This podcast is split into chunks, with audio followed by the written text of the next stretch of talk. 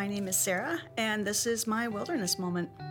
I was living in a large Midwest city at the time, very isolated, in a very bad marriage that was turning deadly.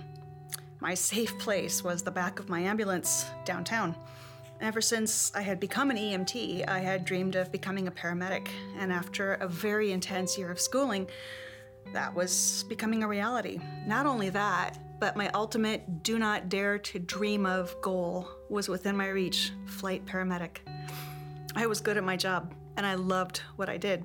And then, just as everything was coming together, everything shattered. I lost what support I had from my in laws. My family was 2,400 miles away. I lost the first two of my grandparents. I lost a patient on Christmas morning. A half a dozen family and close friends were diagnosed with cancer.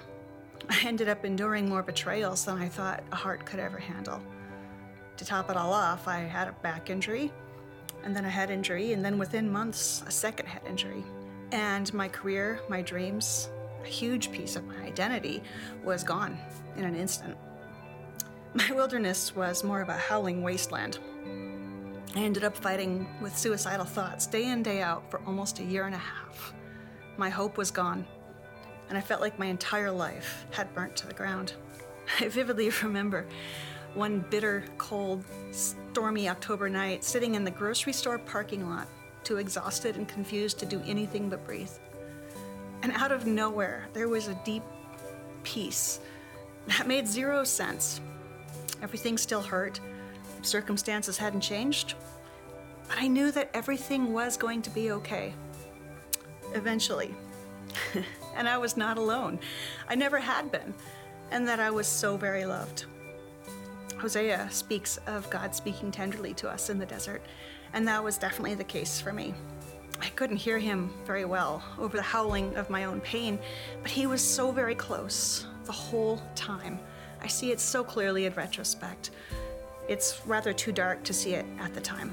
I just wanted so much to live, but I just didn't see how. In the end, it was it was very simple, not easy, but simple. Psalm 118 verse 17 says, "I will not die, but live, and will proclaim what the Lord has done." I took a stand on that.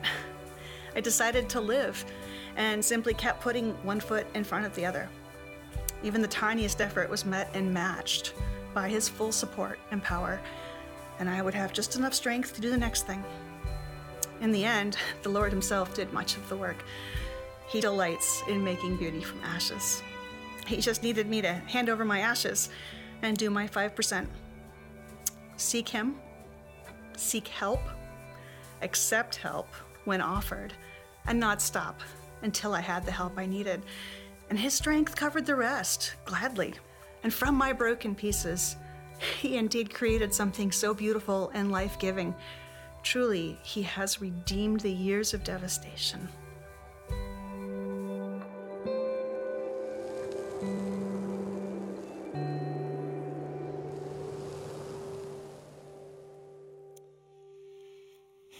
As you've been walking through these wilderness stories with me over the last several months, there have been several constants that showed up in every single one of the stories a wilderness moment, Jesus' presence, and the chair that's been there every single week, which is good because I actually want to wrap up this series by talking about furniture.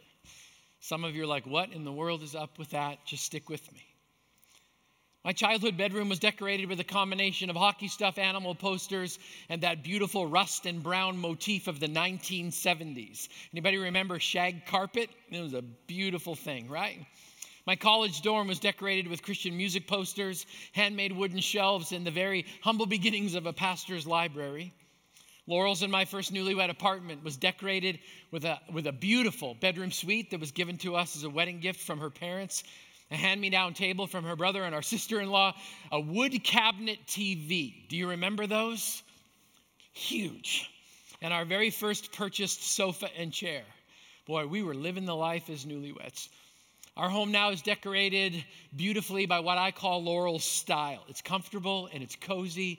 You just feel warm and welcome as soon as you walk in the door. Your furniture actually says a lot about you. And now, if you are suddenly considering redecorating, I have two words for you home goods, all right? That's as good as I got. God actually makes a portable home for himself in the wilderness. And how he decorated actually says a lot about him. God's portable home, a portable church in the wilderness was called the tabernacle. And God took multiple chapters out of the book of Exodus. In fact, if you look at the proportions, he spends an inordinate amount of time talking about his furniture and his style. That portable church had to move with the people of Israel. I want to remind you, they were nomads, and so they moved around. Every time they shifted, they packed up the church and moved it with them. Now, some of you are already wondering what does Old Testament furniture have to do with me? Probably more than you know. Stick with me as we walk through this next little section. Let me show you a picture of the tabernacle so you actually have something in your head. It had an outer courtyard area that was surrounded by a curtain. And then inside of that were several pieces of furniture where the Levite priests would come and they would conduct the worship of God's people. There were seven major pieces of furniture, and each one of them had a deep and symbolic meaning to the people of Israel, and they also had a deep and symbolic meaning to us. Here's what I need you to know as we walk through this every piece of furniture tells the story of Jesus.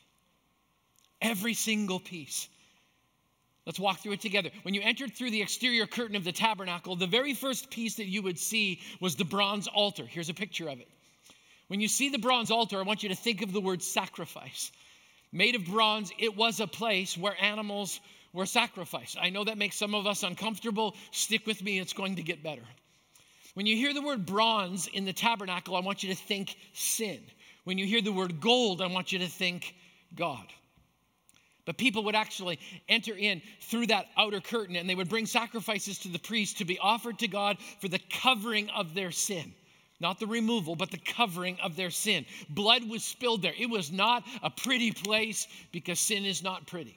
Has anyone else experienced that truth? Sin is not pretty. Now, hold on to that word sacrifice because this is where we begin to see the story of Jesus unfold, even in Old Testament furniture. 1 Corinthians 5 says this For Christ, our Passover lamb, has been sacrificed. Jesus was our sacrifice on the cross. As you move past the brazen altar, you're going to move into what is known as an area where you see the bronze laver. When you see laver, I want you to think cleansing and forgiveness. The laver was actually a bronze bowl filled with water for ceremonial cleansing. The word laver is actually where we get our modern word lavatory from. It just means a place of washing. The priests would wash their hands, they would wash their feet, they would often wash, pour water over top of their heads because they wanted to come to God ceremonially clean. Now, before we move any further, I want you to think about the order of this. If we had to be cleansed or forgiven first, if the laver was before the sacrifice, here's the message God would be sending us You better clean up your act before you come. You better take a shower before you have a bath. You, you better get your act together and then you can have access. That's not the order. The order is actually flipped. We're covered by the lifeblood of the sacrifice, and then through that cleansing, we are made clean. God forgives through Jesus, and then we're empowered to live clean. Here's an interesting note the bottom of the laver was polished like a mirror. So every single time the priest would go to wash their hands, they had to take a long look in the mirror. I think we should all take a long look in the mirror. Years ago, our family uh, built a house, and I would show up on the job site to clean up after the workers because that was about all I could contribute to the project. Just not very mechanically inclined. I rolled up one morning and I noticed that all of the construction guys were smiling at me, like really big smiles, like uncomfortable and awkward, why are you looking at me that way kind of smiles. And when I got into my car to leave, I figured out why all of these tough construction guys were just grinning at me from ear to ear. When I got up that morning, it was winter. My skin felt a little dry and itchy, so I grabbed some of my wife's lotion, took a generous amount, and smeared it all over my face. And it was only in the sunlight that the shimmery, glittery aspects of that lotion were fully revealed for everyone to see. I should have taken a long look in the mirror before I showed up on the construction site because when I stepped into the sun, the glitter was revealed. And I can say one thing that morning I was sparkling. I mean, I was sparkling and I was embarrassed. I should have just paused and looked. When we pause and take a long look in the mirror, we see our own brokenness, but I hope we see more than that. I hope we see the hope of Jesus. 1 John 1 9, think about the laver and the washing. If we confess our sins, he is faithful and just and will forgive us our sin and cleanse us from all unrighteousness. So I got a little homework for you this week. When you wash your hands, and we're still supposed to be doing that a lot, when you do that, if there's a mirror nearby, take a look. Take a look, but don't focus on how broken you are. Focus on how whole Jesus is. We're not going to move from the outer courtyard into the tent that was towards the back of the tabernacle. The first portion of the tent was actually called the holy place. And when you walk through the curtain and, and you actually pushed it back, it would be completely dark except for a seven wicked golden lampstand that was the only source of light. And I want you to hold on to that word light. It's also known as a menorah. And the golden lampstand had an interesting factor to it. There were bowls filled with oil that were filled 24 7 so the light would never ever go out, not once. It was made of gold. Remember that. Bronze means sin, gold means God. We're actually moving closer to the presence of God. And in order to be able to really see and experience God, we're going to need light. Isn't it interesting that Jesus said, I am the light of the world? Whoever follows me will never never walk in darkness, but will have the light of life. In the same area of the tent, what was known as the holy place, we find something called the table of showbread. When you hear the word showbread, I want you to think about God's provision. There was a golden table. Here's a picture of it. And the table held 12 loaves of unleavened bread that were left there for an entire week at a time. And then on the Sabbath, the priests would come and they would actually consume all of the bread. Of course, the 12 loaves represented the 12 tribes of Israel. And some of you are thinking, you're going to choke down week old bread that's been sitting on a table in the middle of the desert, in the middle of the wilderness. Don't worry, okay? God actually had us covered. Unleavened bread is already dry, it's not an issue. When you think of that table and you think of God's provision, I want you to think of God inviting his people to his table to connect and to be fed. Isn't it interesting that Jesus would say, I am the living bread that came down from heaven? If a man eats of this bread, he will live forever. So we have the golden lampstand, we have the table of showbread, and then we move towards this large curtain. And before we get there, we encounter something called the altar of incense. We had the brazen altar for sacrifice. Now we see the altar of incense. And I want you to think of the word prayer when you see that. Every morning and evening, the, the priests would go and they would light incense, and that sweet fragrance would fill the tent, then would rise to God just like our prayers do, morning and evening. Whenever I think of, of prayer and I think of that conversation between God and ourselves, I think of this beautiful verse from Revelation. It says, And when he had taken it, the four living creatures and the 24 elders fell down before the Lamb, just so we know who the Lamb of God is, our perfect sacrifice. It's Jesus. And it says each one had a harp and they were holding golden bowls full of incense, which are the prayers of God's people. So, in the holy place, in the front section of this tent, we find prayer, we find provision, and we find light. Isn't that what the church is supposed to be? A place of prayer and provision and light. But here's the problem. We're there with the table, we're there with the lampstand, we're there with the altar of incense. But along the, the wall now, inter, inter, intersecting in the middle of the tent, is this huge, humongous curtain. Our access is blocked, but I want you to hold on to that word access. This is actually a cutaway picture so that you can see it. So the priest would come in into that first section. You can see the, the golden lampstand. You can see the table of showbread up on the top there. You can see the altar of incense. And then there's a cutaway there of that curtain. That curtain would go all the way across, blocking the entrance. You, you couldn't get by except for if you were a priest who entered one day a year on what was known as the Day of Atonement. Here was an interesting part about that, that priest's job description. They would be selected from among a group of Levites. They would be assigned, you're going to go in to the Holy of Holies on the Day of Atonement. You're going to go back behind the curtain. And here's the deal if you go in and something's not right between you and God, You're dead. So before you go, here's what we're gonna do. We're gonna tie a little bell on the bottom of your robe. We're gonna tie a rope to your ankle because if you walk in and everything's not cool between you and God and you die, we need some way to retrieve your body. Who would wanna sign up for that job, right? Oh, yeah, let me do that one. The curtain was a barrier. It was a barrier between God and people. God is holy, we are not. God is perfect, we are imperfect. We are sinners and sinners need saviors. Do you know what we need? We need someone to tear that curtain down. We need someone to shred it from top to bottom. Some of you know exactly where this is going because Easter is coming and you've already heard this story. Hang on for just a second. It's going to get really, really, really good. The Bible says this Therefore, brothers and sisters, since we have confidence to enter the most holy place by the blood of Jesus, by a new and living way open for us through the curtain that is his body. And since we have a great high priest over the house of God, let us, let us draw near to God with a sincere heart, with the full assurance that faith brings, having our hearts sprinkled to cleanse us from a guilty conscience, and having our bodies washed with pure water. It's coming, and some of you are already anticipating this, so I'll give you a clue as to what's going to happen. We need someone to tear that curtain down to give us access to the Holy of Holies, and Jesus is going to do exactly, exactly that. But before that happens, let's find out what's on the other side of that curtain. On the other side of the curtain was what was known as the Ark of the Covenant. Here's another picture so you can visualize it in your head.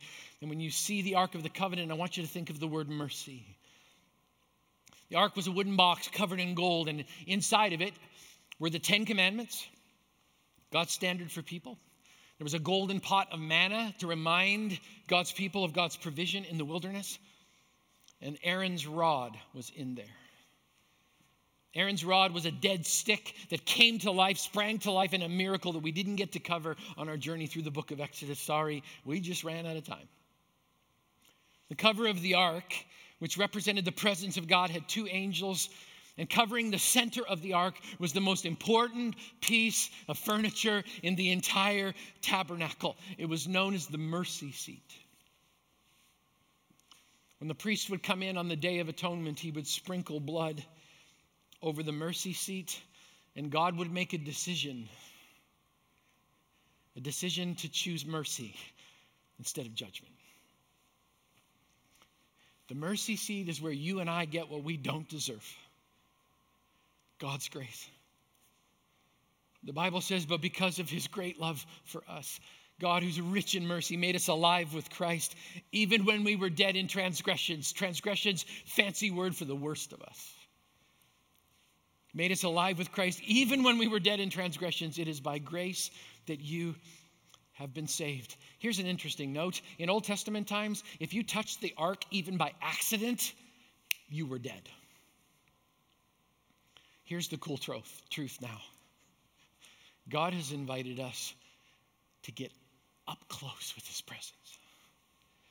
And when we move close, we don't die, we live. Seven pieces of furniture, and they all tell a story of Jesus.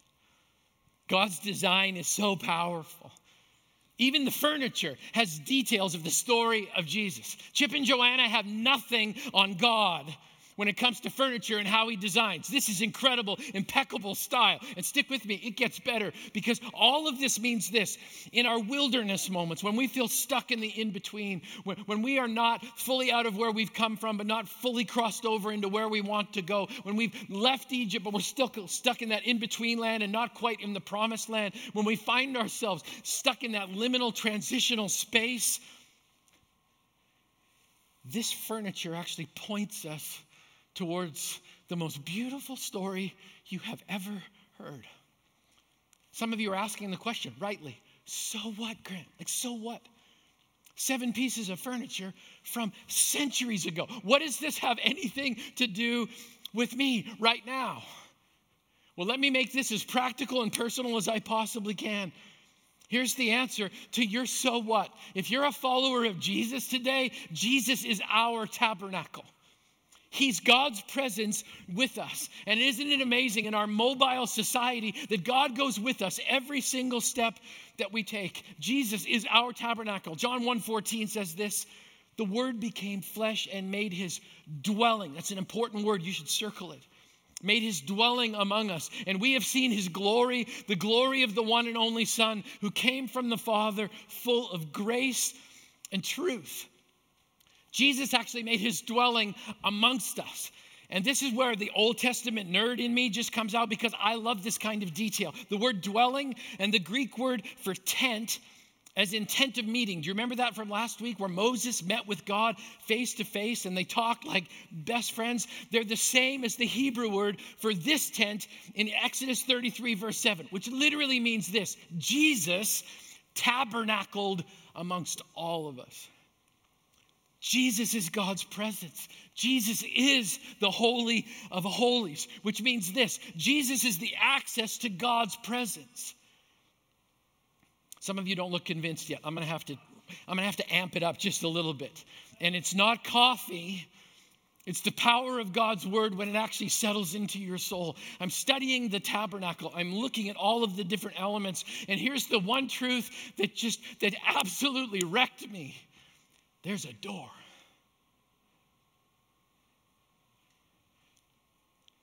God could have built an impenetrable barrier between you and his presence. He didn't. He built a door. And the door is open, and you can walk through it, not on your strength and on your power, but on the strength and power of Jesus. Listen to scripture in Hebrews chapter 10. Therefore, brothers and sisters, since we have confidence to enter the most holy place by the blood of Jesus, by a new and living way opened for us through the curtain that is his body. Those of you who are familiar with the Easter story, this amazing thing happens when God actually dies on a cross, when he gives up his spirit, something happened in the temple in Jerusalem. The temple is just a permanent tabernacle. So they made it permanent in Jerusalem. And when Jesus died, the historical record says the most interesting phenomenon happened inside of the temple. The curtain that was still there was ripped, shredded from the top to the bottom. And that's what this means. Let me tell you what it means. It means God kicked a door open and said, No longer will anything be a barrier between you and God. Instead, you can walk through and have direct, direct access. Jesus said this I am the way the truth, and the life. No one comes to the Father except through me. And Jesus holds the door open and says, Would you like to come in? Would you like to be known by God? All you have to do is accept the sacrifice. Jesus will cleanse you. He is the light of the world. He is your provision. This you will do in remembrance of Him. You can pray directly to Him, push through the curtain because it's been shredded from top to bottom, and walk right into the Holy of Holies where God will meet you with mercy. Wow. Wow. And here's the crazy thing it gets better. It gets better. Jesus is our access to God's presence, but Jesus is also our great high priest. We don't need a human priest. You don't need a pastor to talk to God. My friend Russell says, get your eyes off the pastor and onto the master. I mean, that's the way that it's supposed to be. I could show up and pray for you. That would be awesome. I would love the opportunity to do that, but you can talk directly to God. You don't need me to show up or any one of our other pastors, Pastor Derek or Pastor Brian or Pastor Wendy. You don't need us to show up and sprinkle clergy dust on top of you to make something spiritual happen. You can talk directly to God because you have a great high priest. His name is Jesus. Jesus hears our confession, Jesus forgives our sin, Jesus grants mercy. I can't absolve anybody from anything.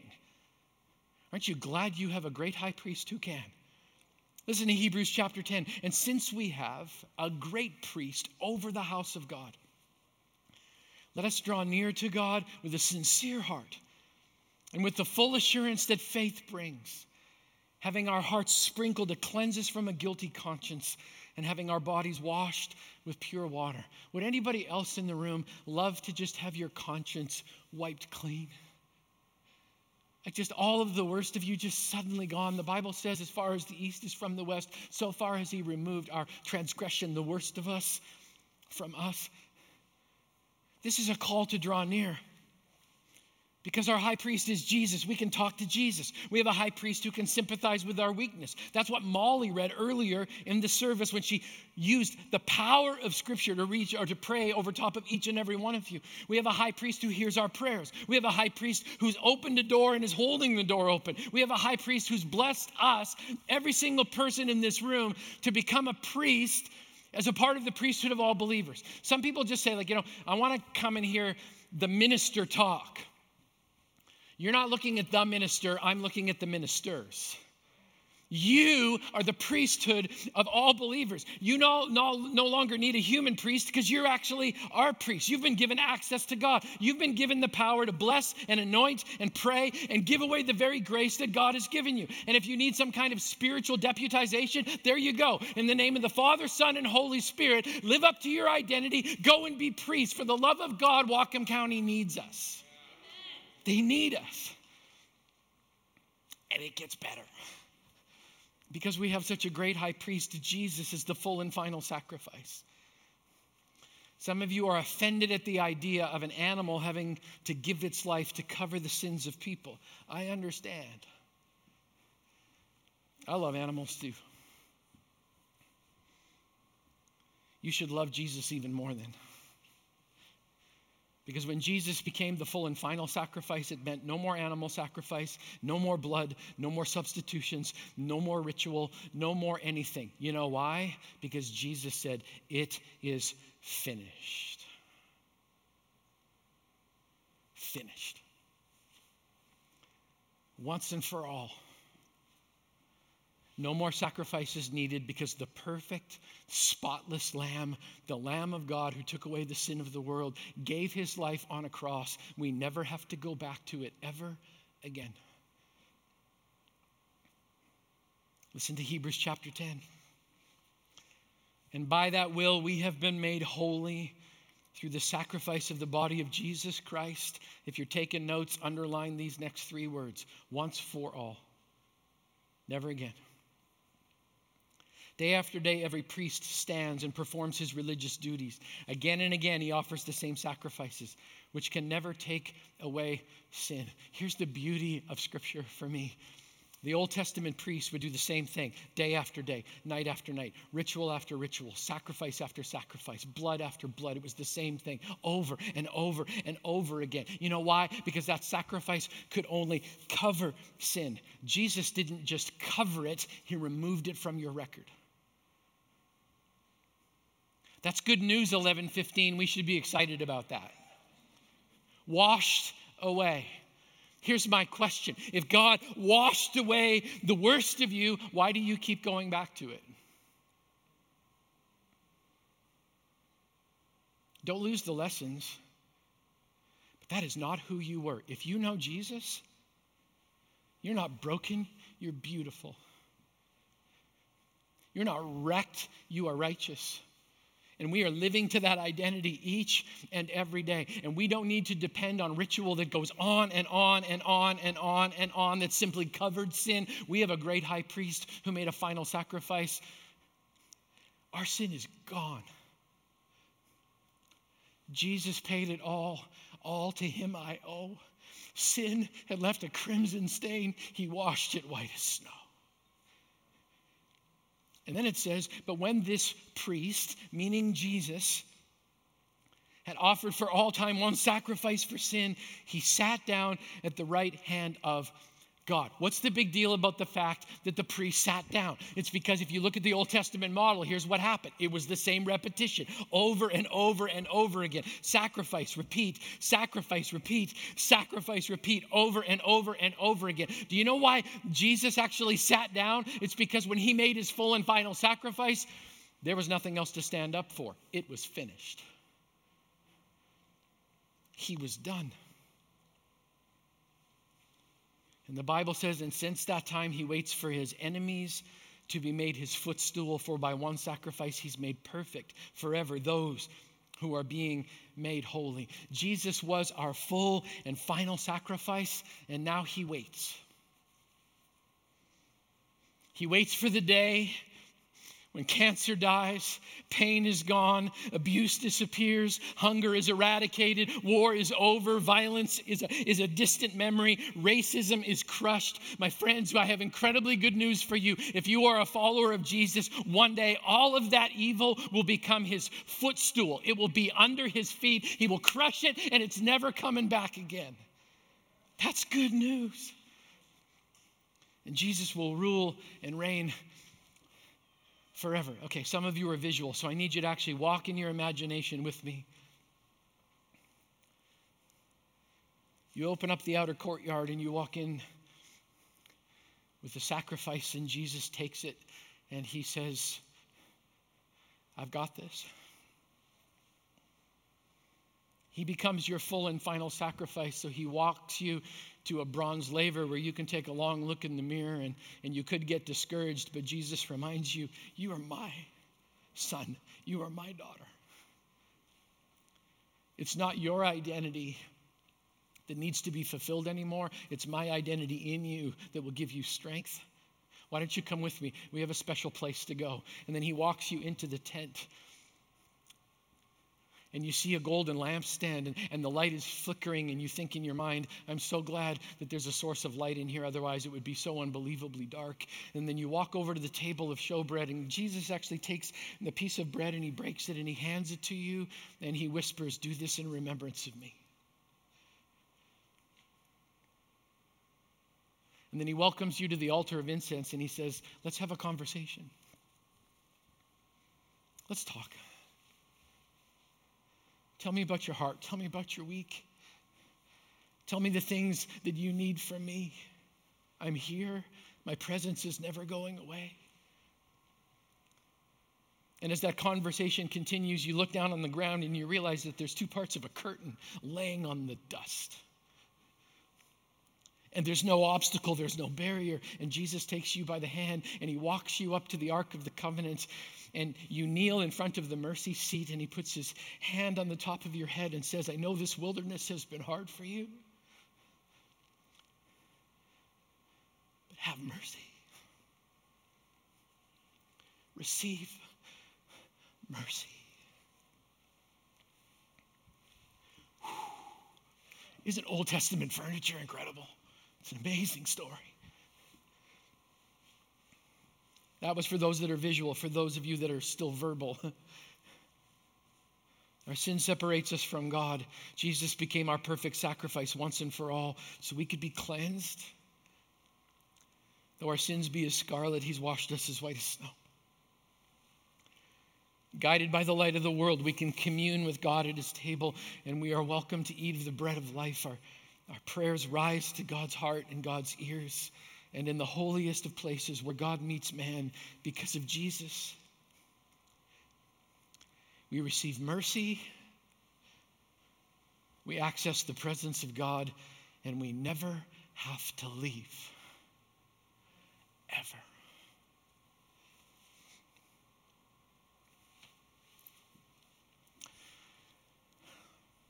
We've done just a, a, cursory overview of the book of Exodus. There's so much more. We could spend years in this book. When I think back to why we even wanted to, to start with this series, it was because we felt like the book of Exodus represented us and our culture right now. We're still in that in between place, aren't we? I mean, we, we've, we've left certain parts of, of life behind. We're in that in between space, space. We're not quite where we want to be quite yet. We've left Egypt, but we're not in the promised land. We've, we've left an old life behind, but we're not quite yet in heaven. We're in that liminal in between space, and we just thought together as a team if we could walk people in the wilderness for a little while, how encouraging it would be if we found out that in the wilderness we actually have company. If you've taken nothing else out of the last eight weeks, I hope and pray it would be this. When you are in the depth of your wilderness, God is there. He takes up residence. He doesn't pull away, sit in heaven, and make arbitrary decisions about your life. No, he actually steps towards you in the wilderness of despair. And as we are all there, we are challenged to look around, realizing that every detail, every story, ancient and current, points us towards Jesus. Every detail points us towards Jesus. Even the furniture points us towards Jesus, which begs the question Do you know Jesus? Have you asked God to take up residence, to tabernacle in your heart and your soul? Have you had a moment where you surrendered in your wilderness and asked God to walk you every dusty step towards the promised land? My prayer is that if you have not, that today is the day you do. I think we all have the wilderness in common, and wouldn't it be amazing if we all had Jesus in common too? In every single service this weekend, we've had people give their lives, hearts, and futures to Jesus because they finally saw that Jesus took their place as the full and final sacrifice. My hope and prayer is right now, if, if you'd like to begin a relationship with the God of the wilderness and the God of the promised land, that you will courageously give your life to Him today. He will never leave your side. In a moment, we're going to pray. I'm actually going to ask you to bow your head and close your eyes simply so you can concentrate. That's all that is. So I'm going to invite those people in the room, if you'd pray with me, if you could bow your head, close your eyes. Those of you that are at home, in a, in a living room, in a bedroom, in a car, in a coffee shop somewhere, would you do the same? As we push the distractions away today. So much wilderness. My prayer is that if you have never invited God into that moment, the dry and dusty wasteland, that today would be the day, and I believe you can invite Him. By praying this simple prayer Jesus, I don't understand all of this, but I've heard you gave your life to remove everything that I regret. So, God, I confess that to you. God, I confess everything that I've ever done wrong that broke your heart. And I ask that you'd forgive me. God, I pray that you would cleanse me right now. God, I, I'm, I'm seeing the light of who you are. And I thank you for providing for me even when I didn't deserve it. God, I thank you for hearing my prayer right now.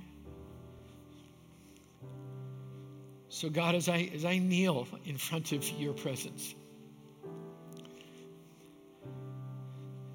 I simply pray, have mercy. Have mercy on me, a sinner, and I thank you. You said you would. I ask you now to be my Lord and Savior. I give my life to you fully and completely. God, I, I want to serve you. I want to share with other people my story and how you, how you saved me. So God, I give my life to you and ask that you would tabernacle in me, that you would take up residence in me. And that you would use the rest of my life to bring honor to you. With every head bowed and every eye closed, regardless of location, if you prayed that prayer sincerely, my Bible says you just became a new creation. And I'd love to pray with, with you and for you this week. I never do anything to embarrass you, but if you prayed that prayer, would you just slip your hand up in the air right now? Just lift it straight up so that I can see it. God bless you. God bless you. God bless you over here. God bless you. God bless you. God bless you. If you're at home, I can't see your hand, but Jesus can. Thank you for making the most important decision of your life. God, for all those who've turned towards you today, I thank you that you meet them at the mercy seat. I thank you that even your furniture tells the story of Jesus. I pray that they would be forgiven and set free today, that they would walk in the way of Jesus through the wilderness all the way home to eternity with you. I thank you for all that you are doing in Jesus' name.